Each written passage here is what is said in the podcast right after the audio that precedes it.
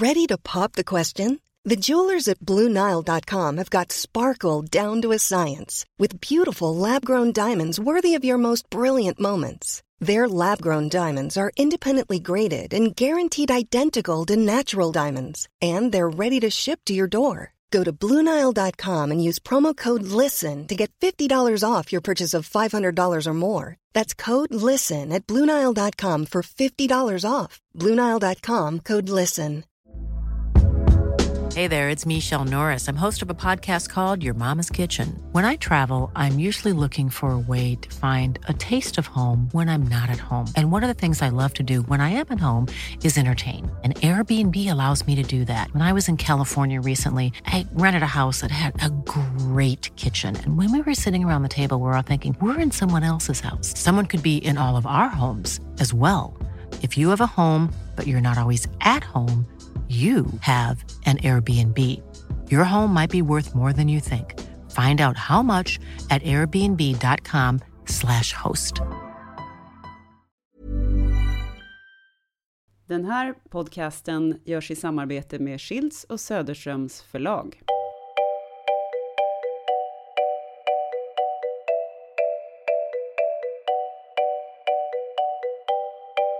Det här är Mellan raderna med Gide och Öman, en podcast om läsning.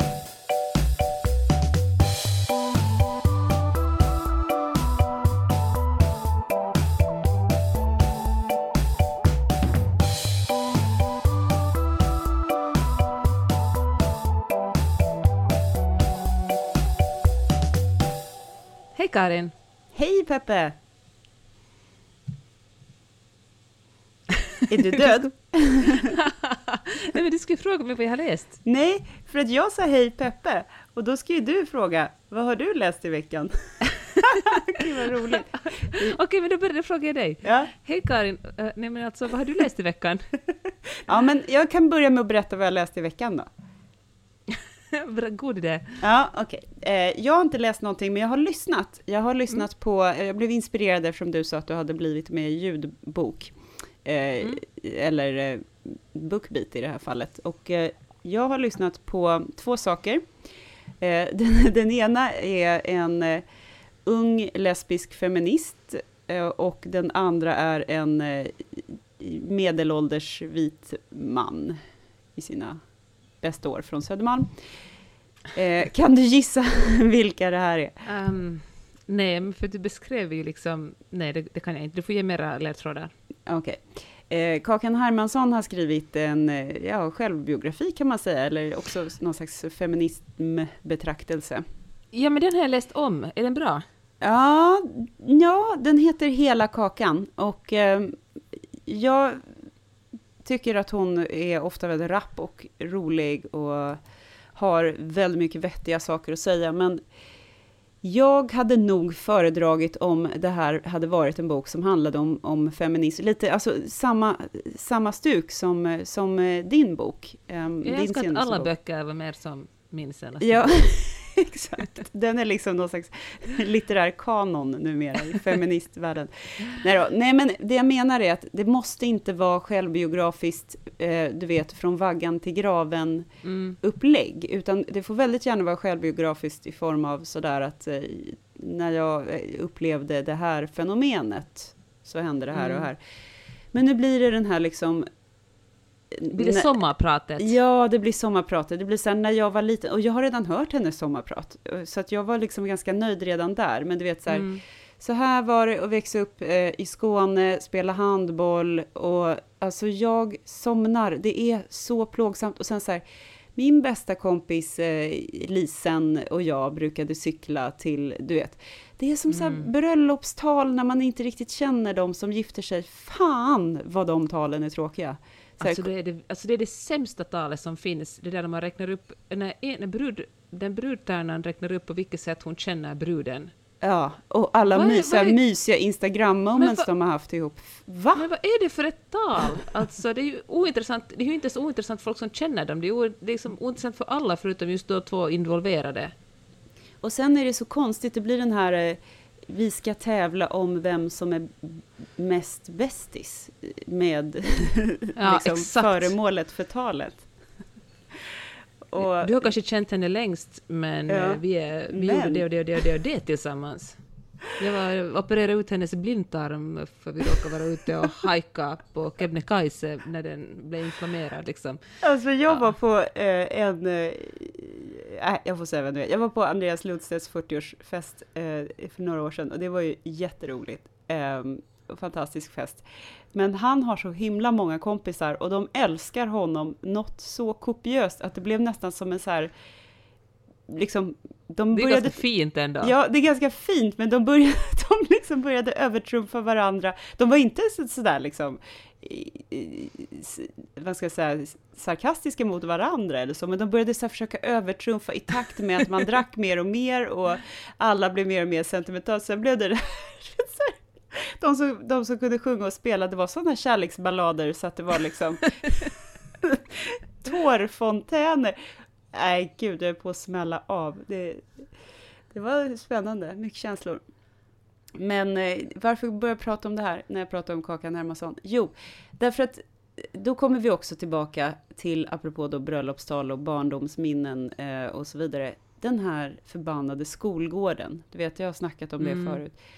Alla dessa skildringar av hur det var på skolgården, kan vi inte bara liksom snabbspola förbi dem och säga lite kort bara, sådär, sammanfatta. Jag behöver inte veta liksom vad Kenta och, och eh, Roffe och liksom Mm. den och den gjorde och vad vi gjorde då. Men blir det ifyllnad då, eller, liksom, eller finns det, en, finns det liksom en röd tråd på något sätt, eller en poäng? Eh, nej, om det inte är en väldigt tydlig poäng som handlar till exempel då om eh, eh, situationer där det har funnits ett, någon slags könsförtryck eller ett, ett Ja, så mönster. strukturer Ja. som... Eh, om det mer är så här, nej men jag var ju vare sig mobbad eller du vet särskilt populär, men jag hade mina kompisar och det var det. Det blir så jävla så här average. Man bara ja, men det var ju kul, eller? Eh, och då Ja. tycker jag att eh, Kakan kommer till sin rätt när hon bara spinner loss och eh, är eh, liksom lite mer kreativ och kanske släpper det här ehm, autobiografiska. Ja. Så att jag skulle nog önska mig mer så här autofiktion, du vet, som vi brukar snacka om. Att Ja. hon hade kunnat kanske göra den här boken i, i, i ett annat format, liksom. Mer kanske en roman eller eh, vad vet jag, liksom krönikor eller Ja. så. Men Hanna Hellquist kom väl ut med en krönikesamling som blev superhyllad? Eller hon, är, det, är den på väg ut? Det är mycket snack på den, om den i augusti tycker jag. Ja, men det, precis, det var det ja. För att hon, hon eh, skrev ju den där eh, Karlstad zoologisk eller vad den heter, som var en sån Ja. där självbiografi. De är väl polare? Inte de jättebra polare? De Ja, två? men jag tror det. Ja. Men hör du... äh, Men Hanna Hellquist är ju också krönikör. ja, liksom- det var just det jag tänkte säga, att det kanske är liksom problematiskt om man inte är skribent från början. För Kakan är kanske, hon är ju bloggare och räknas väl som skribent, men det är väl kanske inte hennes främsta yrke att vara skribent. Och då är Nej. det ju säkert extra svårt att skriva en bok. Men sen tänker jag att det kanske är bra, det kanske är böcker som...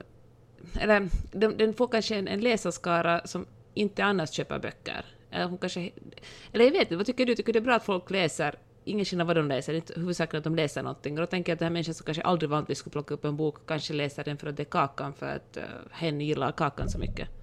Ja, svaret är ja. Det, det tycker jag. Och, och, och eh, det, det är liksom på något sätt alltid värt det att, att försöka skriva om sådana här jäkligt svårskrivna ämnen som feminism på ett, Mm. eh, ett, eh, ett sätt som är begripligt, så att säga. Som inte är sådär akademiskt. Alltså på ett tillgängligt Mm. sätt. Så att jag förstår verkligen idén med boken, men eh, och den var, den var jättekul när hon gjorde en analys av eh, Carrie i Sex and the City och sådana här saker. Och jämförde Fast med Lena. Dunham. Ja, Ja. fast det känns lite gammalt ärligt talat. Han Ja. gjorde analysen redan för flera år sedan. Jo, men hon jämförde också med, med Lena Dunham och det har, har, har ju också gjorts. Men jag tycker, jag tycker i alla fall att sådana saker tycker jag att hon gör bra. Ja. Eh, när man liksom får, får lämna skolgården. Eh, Ja, du var bara tacksam över att få lämna barndomen i Skåne. Ja, kanske det. Och jag hade ju aldrig någonsin tänkt på själv om varför Carrie kunde köpa massa dyra skor och kläder på sin skribentlön. Eller hur hon kunde bo så stort. Jag tror det var New York Times som hade en, en eller någon av de här amerikanska tidningarna hade liksom en, en, en text om uh, hur absurt det är att man som frilansare kunde bo så där stort. Och uh, så jämförde de med massa andra tv-serier som Friends till exempel. Mm. Hur kunde liksom en, en kock och en uh, vem var det som bodde i den där Friends-lägenheten? Det bytte väl om lite, men i alla fall, de hade i alla fall en Monica var väl någon slags kock, och sen så eh, Rachel, hon var hela tiden typ arbetslös. Och, och så bodde de, en, ja. en tjänade ju bra, det var han som jobbar på Ross, som jobbar på museum där, eller hur? Han var ju det. den som var duktig. Det var kanske han som betalade för alltihopa. Nej men Chandler, han hade väl också något mystiskt, mystiskt konsultjobb. ja. Och sen var det en misslyckad skådis. De bara, äh, men vi, vi, bor i, vi bor i ett penthouse här på typ på Westside. Jag har läst The Slap, som jag har tjatat om i säkert eh, fem avsnitt. Fast jag har ju bara sett den som tv-serie hittills. Det var någon som frågade om, om australiensiska författare, det kom The Slap på tal. Det är alltså Christos Tsi... Förlåt, Christos Tsiolkas. Vi kan bara säga Krille. Som handlar om ett kompisgäng i, eh, i Australien som, eh, som splittras på grund av, av att en av av männen i kompisgänget ger en örfil åt ett av barnen i gänget, alltså ett av hans kompisars barn. Just det, och, vi, eh, vi snackade ju om det, det är en genialisk eh, liksom, plott, eller vad man nu ska säga. Ja men precis, hur, liksom, hur de här ringarna på vattnet bara breder ut sig. Liksom, en, en, och det handlar, den här boken handlar ganska lite om liksom, moralen i får man slå barn eller inte. Alla är ganska överens om att man helst inte ska tukta barn. Men eh, utan det handlar mer om, hur, eh, om lojalitet, liksom. Vem, på vems sida ska man ställa sig? Var det egentligen så, för, så förfärligt? Och var den här ungen, ungen kanske förtjänade pyttelite, fast man skulle ändå inte slå barn. Och, uh, men det finns, och det, den är väl, alltså den är super, liksom den är välskriven, den har vunnit något så här Commonwealth-pris, som är tydligen ett jättefint pris. Och, uh, och plus att mitt exemplar är signerat dessutom av Krille, så det är ju ett extra fint sant? exemplar det här. Mm -hmm, Hur lyckades mm -hmm. du med det? Jag vet inte, Amazon bara skickar ett sånt ex åt mig. De är kanske inte så heta längre. nej, men de, nej, men det är för att du har blivit en sån här superbuyer, för att du bara går ja. in i ett delirium på nätterna och klickar hem saker. ja, när jag inte kan sova på grund av att jag har stor mage. Mm. Men, men det, som, det, finns, det finns två saker som stör mig. För det första är sexet fan så dåligt skrivet. Det är så grabbigt skrivet att jag liksom vill gäspa så fort någons kock kommer fram liksom. Kan du inte, kan du inte läsa lite? His sip had lowered, his cock had been released from the cavity from his wife front, and he could smell Aisha's desire. He pushed a finger inside her, she moaned, and he pushed his jeans down, and his cock was inside her. Like that, standing up, her skirt bunched around her ankles, his jeans pulled down to his knees, moaning into each other, The drug keeping him hard and allowing him to forestall climaxing. They fucked for ages. Fy fan, men jag orkar inte. Men liksom, eh, det är verkligen en snubbe som har skrivit det här sexet. Ja, verkligen. Så det enda han behöver göra, det är att bara sticka in ett finger, sen blir hon helt ja. vansinnig. Och sen så får vi hela tiden snacka om så här, hans perspektiv hela tiden. Att så Precis. får vi liksom höra, okej, okay, nu, nu gör han det här med sitt kön, nu är könet där, nu känns det så där i hans kön och eh, nu så kommer hans kön ejakulera och då låter han så här i sin kropp. Och, eh, Exakt. Eh, hon och sen bara, är kvinnan lika tillfredsställd liksom. ja. ja. men precis. Och det här, det här liksom genomgående genom alla manliga rollfigurer i den här boken. Det är en annan, han, den här örfilaren, Mm. Han åker hem till sin älskare, älskarinna, hon ger honom en, en, ett handjob när hon talar i telefon med sin mamma. Och det är också liksom... På något sätt försöker den författaren vara provocerande, också börjar med att använda ordet kock hela tiden. Mm. Försöker vara provocerande, men samtidigt blir det bara jävligt platt och tråkigt. Alltså jag och fattar. Hon, bara, det, och hon är lika glad för det. Hon bara, det här ja, var jättetillfredsställande för mig älskling. Men, Tack för att du kom över. Exakt, han kommer hem och så köper han lite choklad till sin älskarinnas barn och alla är superglada och tacksamma. Och så åker han vidare. Vet du, man bara yes. Men du vet vad du kan göra? Du kan anmäla den här eh, Krille till uh, The Guardian, eller jag tror att det är The Guardian, de har så här, The Bad Sex in Fiction Award, som vi pratade sant. om i en podd, kommer ja. du ihåg det? Det är, det, värt, Ja, det är så roligt. Alltså, googla på det. Jag tror att det heter Bad Sex in Fiction.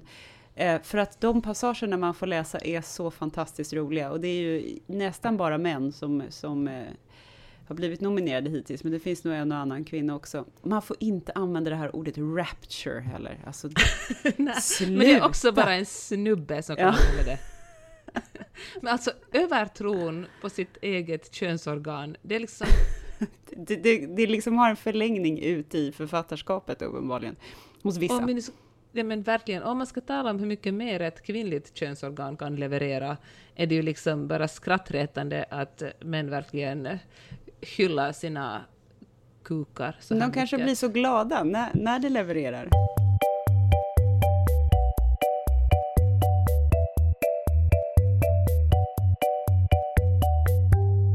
På tal om vita medelålders män då, eh, så, har jag, ja, så har jag läst Bengt Olsson som ju är en svensk journalist och, författare. Alltså, mm. Jag vet faktiskt inte vem det är. Nej, va? Gör du inte? Nej. Han, han, är en sån här ikon. Jag skyller i, på Finland. Ja, nej men jag tycker att det är ytterst hälsosamt. För han, han är ju en sån här verkligen ett del av eh, det här intellektuella etablissemanget i Stockholm. Aha. De som bor på Södermalm och går på samma middagar och mingel och, och författar eh, middagar och, och scener. Som Carolina Ramqvist skriver om i eh, Exakt. början på allt. Exakt, ja. Och han, och han skriver också väldigt ofta om det. Liksom han försöker ha en, han är gift med eh, Helena von Zweigbergk som också är mm. författare.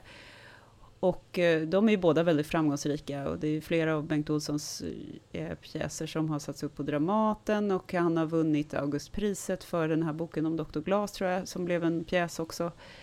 Um, nej men han, jag tycker han är väldigt bra. Han skriver också fortfarande krönikor då och då, tror jag, i DN. Och de är mm. alltid, mm. de är alltid jättebra. Um, så att han är faktiskt en favorit hos mig. Och eh, jag såg honom på väg från eh, kontoret häromveckan eh, och då gick han verkligen så här, precis som jag hade tänkt att han skulle göra på, på Södermalms gator med någon... Med en pipa? Ung vacker kvinna vid sin sida och, och, ingen pipa, men du vet så här lite bohem chic, så här, rätt dyr, ja. dyra kläder men ändå lediga, lite så här David Lagerkrans ja. och sen så här eh, snyggt skäggstubb som är lite gråsprängt liksom. Ja. Men hur ja. gammal är han då? Han är född 63. Då är han okay. alltså 53 då. Eh, ja. Och eh, ja, en stilig, stilig man får jag säga. Bra där Helena. Eh, han skriver inte gubbigt. Och det Jaha. är ju helt chockerande. för, att, för att han har liksom Han har ju liksom alla verkligen, förutsättningar ja. liksom.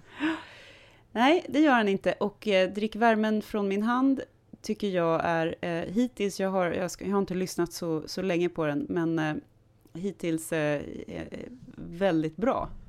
Den handlar om, och man kan tro att det är snark eh, på den, men den handlar om en medelålders man som krisar och han är kär i en yngre tjej. Och, ja, jag visste att det snarkljudet skulle komma där. Eh, men Ja, så att jag började liksom nästan så här lyssna på den eh, och, och hade, hade föresatt mig att jag skulle börja så här småle lite och, och, kunna komma med några roliga kommentarer om hur gubbigt det här var. Men så blev jag helt indragen i den här boken, mm -hmm. tyckte att den är skitbra. Ursäkta, vad hette den? Den hade något spännande namn? Eller ja, det är nästan lite så här kuggfråga för dig som um, representerar här nu Svensk Finland. Drick värmen från min hand. Känner du igen det? Den strofen? Det är ju Edith Södergran. Ja, fan Peppe, bra där. Eh, det här är ju, eh, vad heter den här? Den är ju jättekänd, eller hur? Den, Dagens svalnar, eller hur? Dagens Jag svalnar. Tror det. Ja, mm. just det. Och det är den här med eh, eh, min tag, min hand, ta min vita arm, ta mina smala axlar, mm. någonting. Och det är ju en av hennes vackraste dikter. Eh, jag vet inte alls varför boken heter så här, det har inte framgått än. Men varför är den så bra då? Just för att det är en gubbe som skriver det inte ett gubbigt perspektiv? Eller får man kalla honom gubbe? Ja, det får man väl göra tycker jag. Eh, eh, ja, nej, nej då, utan man tänker ju inte på vem det är som skriver om en bok är riktigt bra. Då skiter man ju liksom i det. Mm. Eh, utan jag tycker att den handlar, jag tycker att den gestaltar eh, den här mannen på ett, på ett intressant sätt. Och eh, hans kluvenhet i sin mansroll på ett intressant sätt. Um, och uh, liksom hans, hans känslor inför sin, jobbet och fa, faderskapet. Han har en tonårig dotter och mm. hur, hur, ska han närma sig henne? Och, uh, Lämnar han sin fru alltså? Det tror jag inte, jag vet inte än. Eh, men den här, den här förälskelsen är, är liksom bara platonisk. Heter det så? Platonsk? Platon. Platonisk kanske. Eh, men är, är den ömsesidig då? Nej, det vet man inte heller. Men, man, men, men, han har ju fått liksom en crush på en mm. tjej som är mycket yngre och tycker att han själv är otroligt pinsam. Och så försöker han liksom tygla det här. Eh, och jag tycker mm. att det är så mhm. mänskligt eh, gjort. Därför att alla människor blir självklart kära. De har varit gifta i 15 år, och han och, och hans fru då, Ellen. Eh, hon, vad vet man, hon kanske också är kär i någon annan. Och det, folk, såna här saker kommer ju och går i alla äktenskap. Och, och eh, det, det, är ju, det är ju helt absurt om man aldrig någonsin skulle mm. kunna titta åt en annan person liksom, under ett helt äktenskap. Det är mänskligt, jag tycker att det kommer fram så bra. Det andra som är fascinerande då är att, han, att jag tror att det här, eller jag får en känsla av att det här är en, att feminismen är ett, ett tema i den här romanen också. För att eh, han eh, jobbar som socionom, mannen då, jaget. Eh, och eh, han är den som pratar med eh, When you're ready to pop the question, the last thing you want to do is second guess the ring. At Bluenile.com, you can design a one of a kind ring with the ease and convenience of shopping online. Choose your diamond and setting. When you find the one, you'll get it delivered right to your door. Go to Bluenile.com and use promo code LISTEN to get $50 off your purchase of $500 or more. That's code LISTEN at Bluenile.com for $50 off your purchase. Bluenile.com code LISTEN. I'm Sandra, and I'm just the professional your small business was looking for. But you didn't hire me because you didn't use LinkedIn jobs. LinkedIn has professionals you can't find anywhere else, including those who aren't actively looking for a new job but might be open to the perfect role, like me. In a given month, over 70% of LinkedIn users don't visit other leading job sites. So if you're not looking on LinkedIn, you'll miss out on great candidates like Sandra. Start hiring professionals like a professional. Post your free job on linkedin.com/people today. There's never been a faster or easier way to start your weight loss journey than with PlushCare. PlushCare accepts most insurance plans and gives you online access to board-certified physicians who can prescribe FDA-approved weight loss medications like Wigovi and Zepbound for those who qualify. Take charge of your health and speak with a board-certified physician about a weight loss plan that's right for you. Get started today at plushcare.com slash weight loss. That's plushcare.com slash weight loss. plushcare.com slash weight loss. Sexköpare när polisen, han följer med polisen ut eh, till sådana här tillslag på, på bordeller liksom i förorten eller någonstans och så tas eh, männen då bokstavligen med byxorna nere och så är det hans jobb att prata med dem och eh, Um, den första stora twisten är att en av de här männen då eh, tar livet av sig. Eh, de här torsk, torsken, mm. Eh, så att säga. Um, och, då hade han, och han hade sagt så här, jag, jag är feminist. och, och liksom, varför gör jag det här? Och hur den här killen tänker på alla de här männen han träffar som säger att de är feminister, som, som också samtidigt köper sex. Och men det låter bekant. Jag har läst, läst om det där fallet ja. i verkliga livet. Om det, Gud vad intressant. Jag vill verkligen läsa den här boken. Du har sålt in den bra.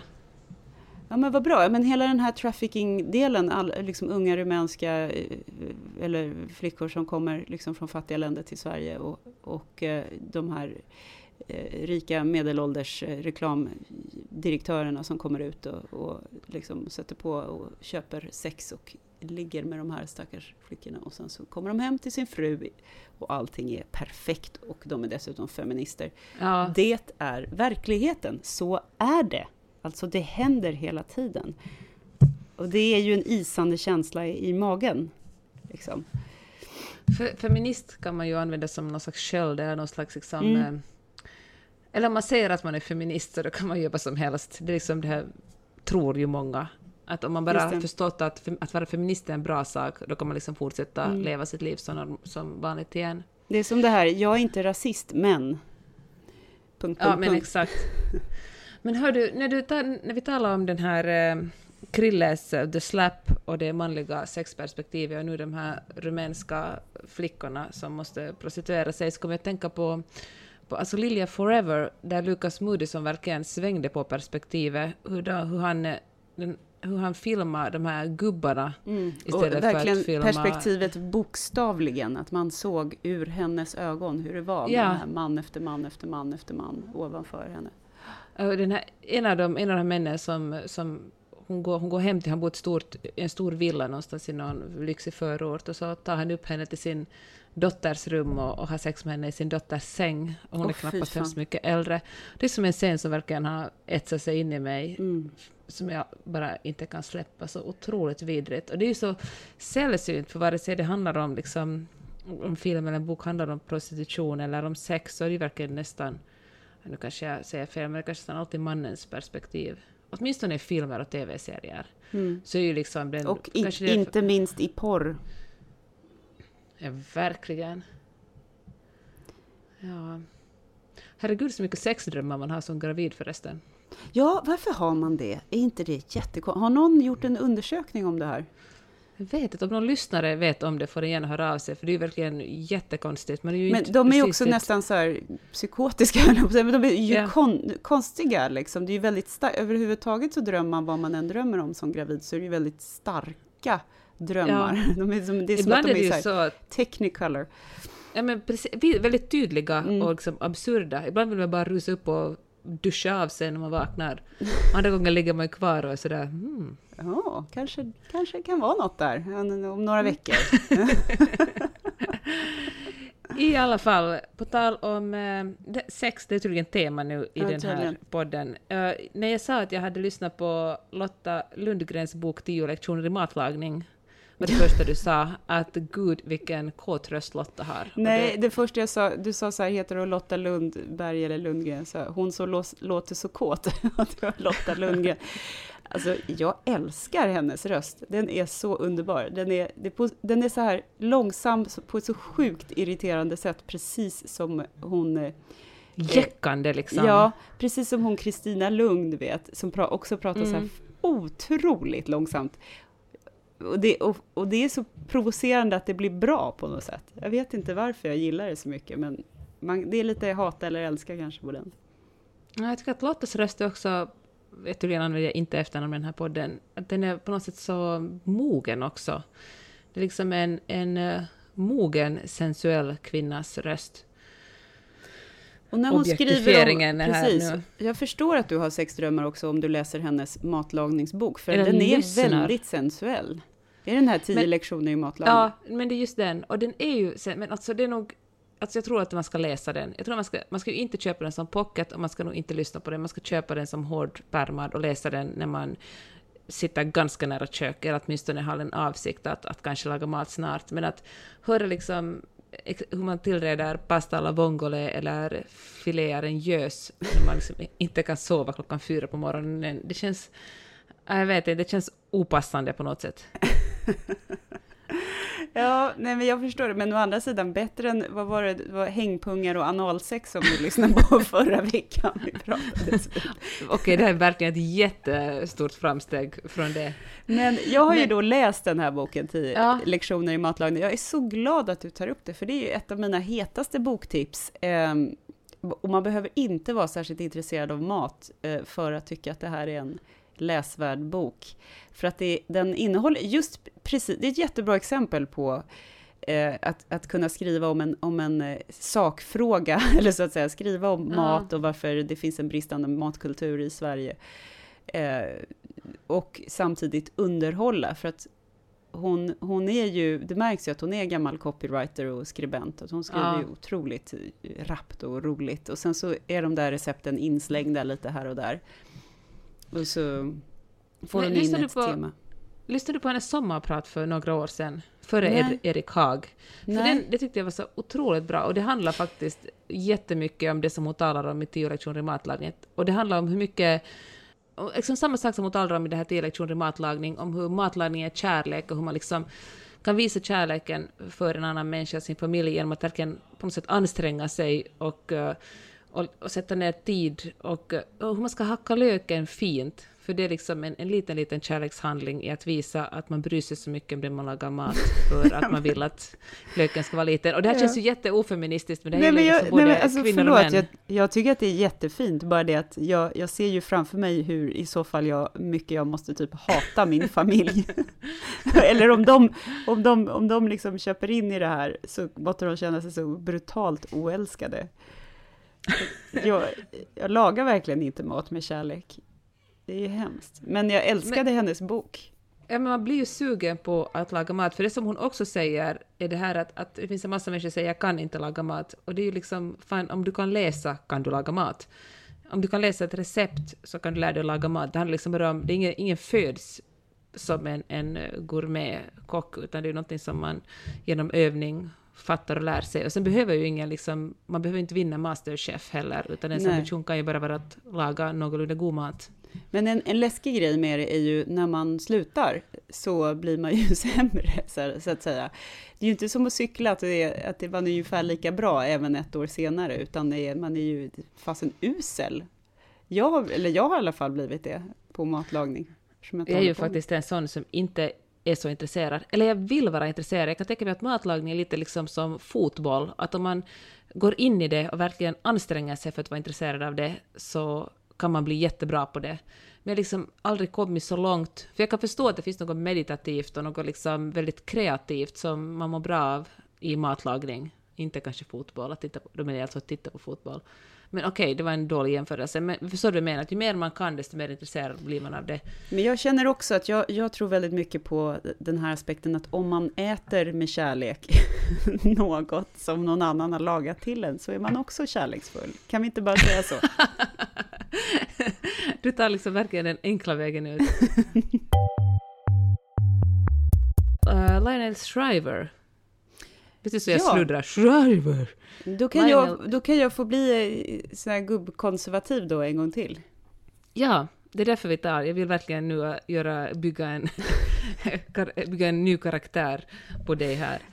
Hör du, uh, Lionel Shriver som jag har skrivit den här uh, Vi måste tala om Kevin och um, alltså en massa ganska bra böcker. En bok som jag inte kommer ihåg vad den hette, men den handlar om, om, uh, om uh, inte biljard, vad heter det andra? Snooker, heter det så? Ja, och eh, tennis har hon skrivit om också. Och nu senast en bok som vi talar om i den här podcasten som handlar om hur eh, hennes bror kommer på besök. De har inte setts på många år och han kommer och är jättetjock. Och hur det är liksom att leva med så här massiv övervikt. Men hon är alltså mest känd för We Need to Talk About Kevin. Hon hade hållit ett föredrag i någonstans i Australien där hon hade talat om eh, kulturell appropriering och sagt att folk bara shoppar sig, att det är liksom gått alldeles för långt, att en författare ska visst kunna skriva om precis vad som helst. Och så tog hon som ett exempel eh, någonting som faktiskt var utanför författarvärlden, men det var liksom ett universitet någonstans i USA som hade ordnat en mexikansk fiesta-fest och då hade de här deltagarna haft sombreros på sig. Och då hade folk från, som har sitt ursprung i Mexiko blivit sårade eftersom de tycker att deras eh, kultur inte en maskeraddräkt. Det här är ju för sig jätteaktuellt nu när halloween närmar sig USA och folk liksom klär ut sig till andra kulturer. mm. okej, men då tar jag eh, på mig gubbhatten då. Eh, Mm. jag, jag läste den här eh, eh, transkriberingen av hennes tal och eh, några grejer studsade jag på och tyckte så här, okej, nu tycker jag att du drar det här lite väl långt. Men jag kände det som att hon hon drog ut det lite väl långt för att eh, liksom få fram sin vinkel, så att säga. Mm. Däremot så håller jag med henne om vad gäller just fiktion.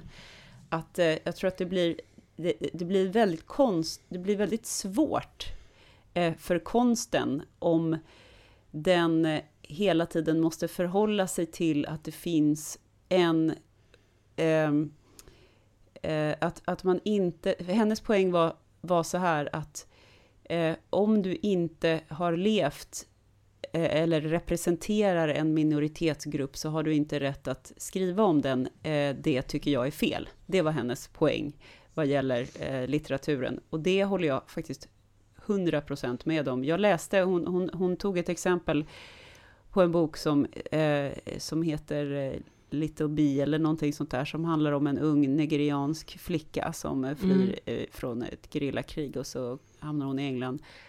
jag tyckte att det var en fantastisk bok och det är, och det tänkte inte jag på vem som hade skrivit, men då är det då en, en vit man som har skrivit den här boken.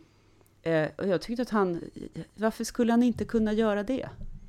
Men hör du, jag, jag hade ju ursprungligen tänkt tycka annorlunda än du och tycka att, att hon som vit framgångsrik medelålders kvinna inte har rätt att säga vem som får bli sårad av kulturell appropriering och vem som inte får bli det. Men kan problemet vara det här att eh, vita män och också kvinnor som skriver om andra kulturer har på något sätt lättare att eh, bli erkända. Det, det, är en annan skribent som kritiserar henne. Allt det här finns förresten på vår, eh, på vår flipboard, mellan raderna-podden heter den, om man vill läsa de här texterna, som skrev om till exempel en, en, eh, en vit amerikansk journalist som hade vunnit Pulitzer Prize för en bok han hade skrivit och, hade den åkt, och som handlade om, om Korea och speciellt Nordkorea. Och den här personen talade liksom inte koreanska och hade, hade tillbringat tre dagar i Nordkorea, samtidigt som det kom ut en en bok av en koreansk författare som verkligen hade bott många år i Nordkorea och sen rymt, eller klarat sig illa upp till, till eh, Sydkorea och vars bok inte alls fick samma uppmärksamhet. Att det liksom handlar kanske inte om, om sakfrågan i, i vem som får skriva om vad, utan att fortfarande så har man överhuvudtaget... Är, är man vit och har liksom, är man är man på vissa sätt privilegierad så är det också lättare att man blir uppmärksammad för sina verk. Mm. Jo, men det, det, håller jag helt med om. Däremot så tror jag inte att det är ett nollsummespel. Jag tror inte att den här eh, vite journalisten eh, raderar ut liksom chansen för den koreanska journalisten att, att mm. bli läst, utan jag tror snarare att det är tvärtom. Jag tror att man aktualiserar en fråga. Jag menar, jag är ju i så fall i den situationen. Jag skriver om eh, eh, diabetes just nu. Jag har inte diabetes. Eh, samma dag som min bok kommer ut så kommer det ut en annan bok om diabetes där eh, båda författarna har den sjukdomen. Eh, I mitt fall så är det ju en av oss som, som har det. Ja, men fast fan, samtidigt så... Liksom, men, hur, men hur långt kan det här, kan det här gå? Jag kommer ju inte säga, eller ska de säga så här, nu skäl ni som inte Nej, men det Peter har ju diabetes, ni skriver den tillsammans, eller okay, du är liksom ja. en journalist, du intervjuar ju honom. Och man liksom, journalister måste få intervjua personer och skriva om deras eh, erfarenheter utan att det ska kallas kulturell, kultur, kulturell appropriering. Men eh, sen tycker jag också att en annan sak som kanske lite nuddar över det här ämnet är det att, att alla har ju verkligen inte möjlighet att skriva, eller det är ju liksom ett lyx egentligen att kunna skriva böcker eftersom man inte tjänar några pengar under en så lång tid och knappt efter att man har gett ut boken. Det är liksom ingenting, eller väldigt få författare som verkligen kan försörja sig på skrivande och då faller ju genast en jättemassa människor bort ur, ur liksom den kategorin människor som ens har möjlighet att skriva en bok. Förstår du? Alla kan ju liksom inte ja, ta ledigt nej, men Jag håller helt, helt, med om det, eh, eh, men däremot så, så kan man ju då fråga sig, jaha, ska då ingen skriva? Vad gör det för gott? Och eh, precis som i musikbranschen så eh, är det ju så att de, de framgångsrika mainstream-konstnärerna eh, är ju de som subventionerar de som mm. är lite smalare, så att de får en chans att komma ut. Det är liksom så det funkar på många, många förlag, som är seriösa i alla fall. Mm. Ja, men det, jag förstår du med, det stämmer ju också. Men tänk om man Ah, fan, fiktion, det är nog svårt. Vem som helst borde kunna få skriva vad som helst i fiktionen. Fan, nu tycker jag samma sak som du Lena Shriver. Vi är båda medelålders gubbar. Nej, men, nej, men fast det tycker, det tycker vi, eller vi, du, du ju inte. Eh, därför att vi har ju faktiskt pratat om eh, så här, väldigt grafisk, våld, våldsamma scener, eh, sadistiska scener i, i olika, liksom i filmer och, mm. och böcker som, som är nästan där för att plocka poänger. Eh, om det det, det, finns ju inget, jag tycker inte att det är ett glasklart område, men jag tycker att det är rätt bra att eh, någon vågar säga sig, men fasen, det är klart att en, en författare från en icke-minoritet får skriva om en minoritet. Men det är också ett visst sorts perspektiv som kanske faller bort, för att om det är en vit man som skriver om en nigeriansk ung kvinna, uppenbarligen var det en jättebra bok och han lyckades väldigt bra med det, men om det inte finns liksom några unga nigerianska kvinnor som skriver om den här historien, så då är det ju hans perspektiv och hans version som på något sätt blir det som representerar den här gruppen. Mm. Jo, eh, man skulle ju verkligen vilja läsa en, en uh, ung kvinnlig, eller ung, ung nigeriansk författare. Men det har vi alltså, vad heter, jag kan inte uttala hennes namn, men vad heter hon? Som vi, alltså hon skrev Americana, hon är ju från Nigeria. Ja, just det, det är hon ju. Um, Chimamanda Ngozi Adichie. Då känner jag mig ändå lite gladare, för då har jag läst tre romaner av henne och bara en av den vite mannen. Ja, uh, så du är men, safe. Precis. Du är politiskt, du är din gamla PK vänster. Nu, jag är tillbaka i follan från att ha vandrat ut på den här gubbighetsgrenen. ja, PK-eliten va? Exakt. Nej, men jag tycker faktiskt att det är ett, ett väldigt alltså, intressant ämne, för att eh, nu, jag talade ju förra veckan senast om, om Mika Valtari som skrev om Egypten. Han, hade ju, han, han tyckte att det var en jättebra sak, men han faller ju också i den här, i den här fällan av kulturell appropriering. Skriver om ett land och en person han aldrig, liksom ett land han aldrig ens har besökt, bara hittar på. Jo, men har han verkligen snott någonting på riktigt? Jag menar, det han har gjort är ju faktiskt att han fick upp dina ögon för Afrika eller Egypten när mm. du var liten tjej eh, i Helsingfors. Och det var ju, det var ju fantastiskt. Ja, det är sant. Ja, det handlar faktiskt om det, att om man snor någon annans historia och använder den för att själv bli framgångsrik. Kanske. Ja. Disney kom ju nu ut med en, en eller har dragit tillbaka en kostym som, den kommer den här, de har gjort en film, en tecknad film om en, om, som utspelar sig på Hawaii. Och nu inför, inför eh, Halloween har kom de ut med en, en, en kostym, det var liksom en, en mörk som, som barnen kan klä ut sig, så de har så traditionella tatueringar, den här kostymen, och liksom mörk och då blev de genast kall, äh, kall, liksom kall, kallade de tillbaka den eftersom de fick så starka reaktioner på kulturell appropriering och uh, rasism, vilket jag i och för sig förstår, för att någons kultur kan ju inte vara en annan persons äh, uh, maskeraddräkt, och speciellt inte om den ena kulturen är mer privilegierad än den andra.